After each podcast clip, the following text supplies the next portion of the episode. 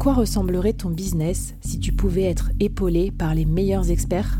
Avoir un board de rêve disponible 24 heures sur 24 pour t'aider, répondre à tes questions? Je suis Flavie Prévost et ce board, je l'ai créé pour toi dans ce podcast. Tu es dirigeant, entrepreneur, freelance ou tu vas bientôt te lancer? Ne reste pas tout seul dans ton coin. Inspire-toi des conseils des meilleurs chaque jour par ici, à mon micro. Et si tu l'oses, on te mettra au défi parce que nous, ce qu'on aime bien, c'est te faire progresser vite et bien.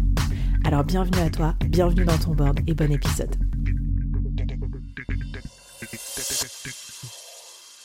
Alors, euh, épisode 3, tu m'as proposé, Juliette, la revanche des autodidactes. Alors là, c'est bien, on est sur un truc un peu martial et tout, on est, on est, on est chaud patate. Pourquoi c'est la revanche des autodidactes, euh, cette époque?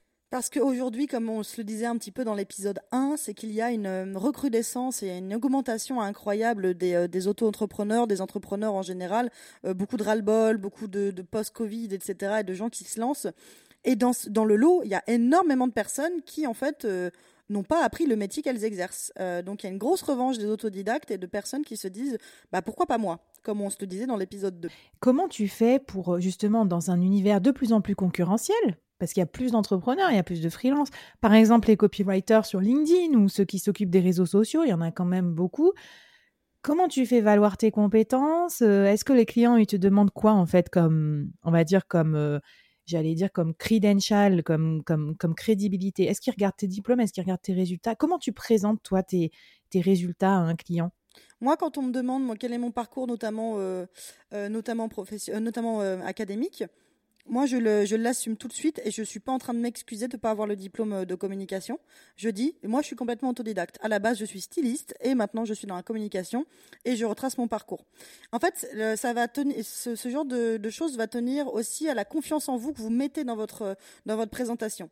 Si je dis, euh, oui, euh, alors euh, j'ai pas de diplôme. Là, mm. on va se dire que c'est un problème. Si je dis fièrement, euh, en regardant dans les yeux la personne, euh, soit en visio ou autre, en disant je n'ai pas le diplôme de communication, je suis autodidacte, à la base je suis styliste, mais je n'exerce pas le, métier. Euh, là, on va me prendre beaucoup plus au sérieux, on va se dire hmm, pas mal. En fait, finalement, même j'allais dire, c'est même un avantage par les temps qui courent parce que tu as fait de ton histoire personnelle et de ce twist plot, le changement, tu vois, un peu l'élément perturbateur, un vrai morceau de storytelling, Juliette. tu Là, pas en train de nous faire du beau storytelling N'est-ce pas? Bah, C'est pour ça que j'allais justement briller là-dessus. C'est merveilleux ce ping-pong verbal, Flavie, parce que j'allais euh, j'allais dire justement récemment, euh, là à l'heure où on écoute, il y a euh, Nina Ramen qui a fait une newsletter et un très bon post LinkedIn en parlant de sa marque personnelle. Donc en fait, la marque personnelle, c'est ce que c'est ce qui va ce qui va être vous en fait. Et donc euh, dans ces cas-là, ce qui va faire votre différence entre euh, la personne A et la personne B, la personne B étant vous, c'est votre personnalité. Autodidacte, trop peur de la routine, je peux pas rester statique. Autodidacte, pas d'étiquette, je suis éclectique. Autodidacte, trop peur de la routine, je peux pas rester statique.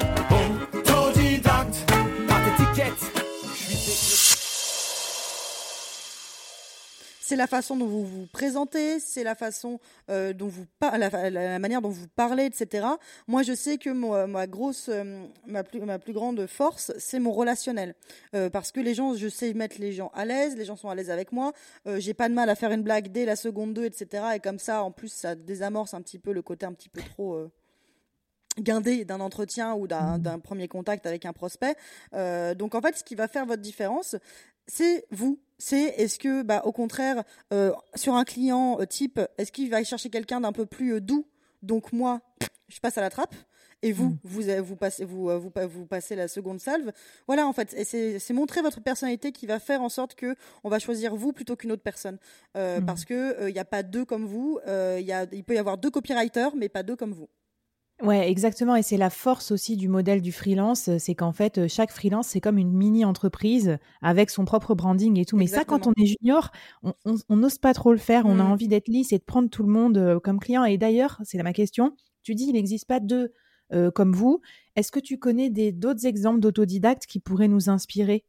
Carrément, moi je vous invite à, lire les posts de Mathias Ben Meriem qui est qui euh, qui travaille chez OK Studio, une grosse boîte de production vidéo et euh, et euh, audiovisuel en général et qui lui est complètement autodidacte sur la vente. Il est il est sales donc il est business developer et il est complètement autodidacte et en fait ce qui a fait qu'on l'a choisi, que ses patrons ont choisi, bah c'est sa personnalité. C'est mmh. lui-même en fait, c'est parce qu'il voulait travailler avec lui et pas travailler forcément avec un business développeur.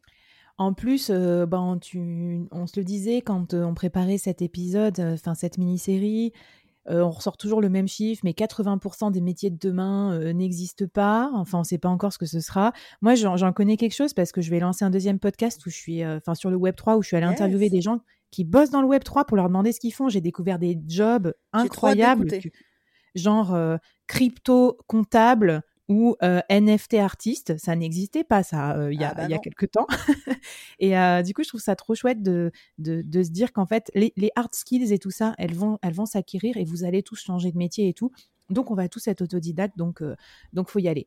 Écoute, trop bien. Un petit un petit défi pour se quitter sur ce cette notion de d'oser justement pour vous rendre compte un petit peu de tous les autodidactes qu'il peut y avoir autour de vous et vous soupçonnez même pas, essayez de trouver cinq personnes autour de vous qui exercent le métier des diplômes qu'elles ont fait.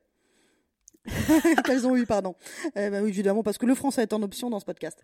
Euh, donc voilà, essayez de trouver cinq personnes dans votre entourage qui exercent le métier de leur diplôme. Et ma mère, ça compte pas, on est d'accord mais si, ta mère, ça compte aussi. non, mais j'allais dire, c'est une génération où ils étaient plus. Euh, vrai. Bah, moi, mes deux parents étaient fonctionnaires aussi, il faut dire. Donc euh, voilà. Mais oui, oui, non, mais clairement, euh, le sport national, moi, je suis millénial. Et millennials, c'est euh, c'est la reconversion. Euh, c'est ça. Genre, à 35 ans, t'es pas reconverti euh, en, ébéniste ou en podcasteur, t'as raté ta vie, quoi. c'est ça. Moi, c'est un truc que j'ai souvent dit, c'est que pour moi, la, la génération de nos parents, donc la, la, la, génération avant les millennials comme nous, c'est la dernière génération qui dit, moi, ça fait 35 ans que je suis dans cette boîte. Pour moi, ça c'est ça c'est vraiment la dernière génération parce que nous, l'âge des boîtes des millennials, c'est comme l'âge chien, hein. ça passe très très vite. Hein. Tu restes 2-3 ans dans une boîte et après ciao, quoi. Et alors, Gen, Z, je te, dis même pas. Bon, écoute, trop bien. Euh, je te propose qu'on passe à l'épisode d'après, où tu veux nous parler d'une technique qui va nous aider à nous lancer en tant qu'autodidacte euh, pour se lancer dans l'entrepreneuriat.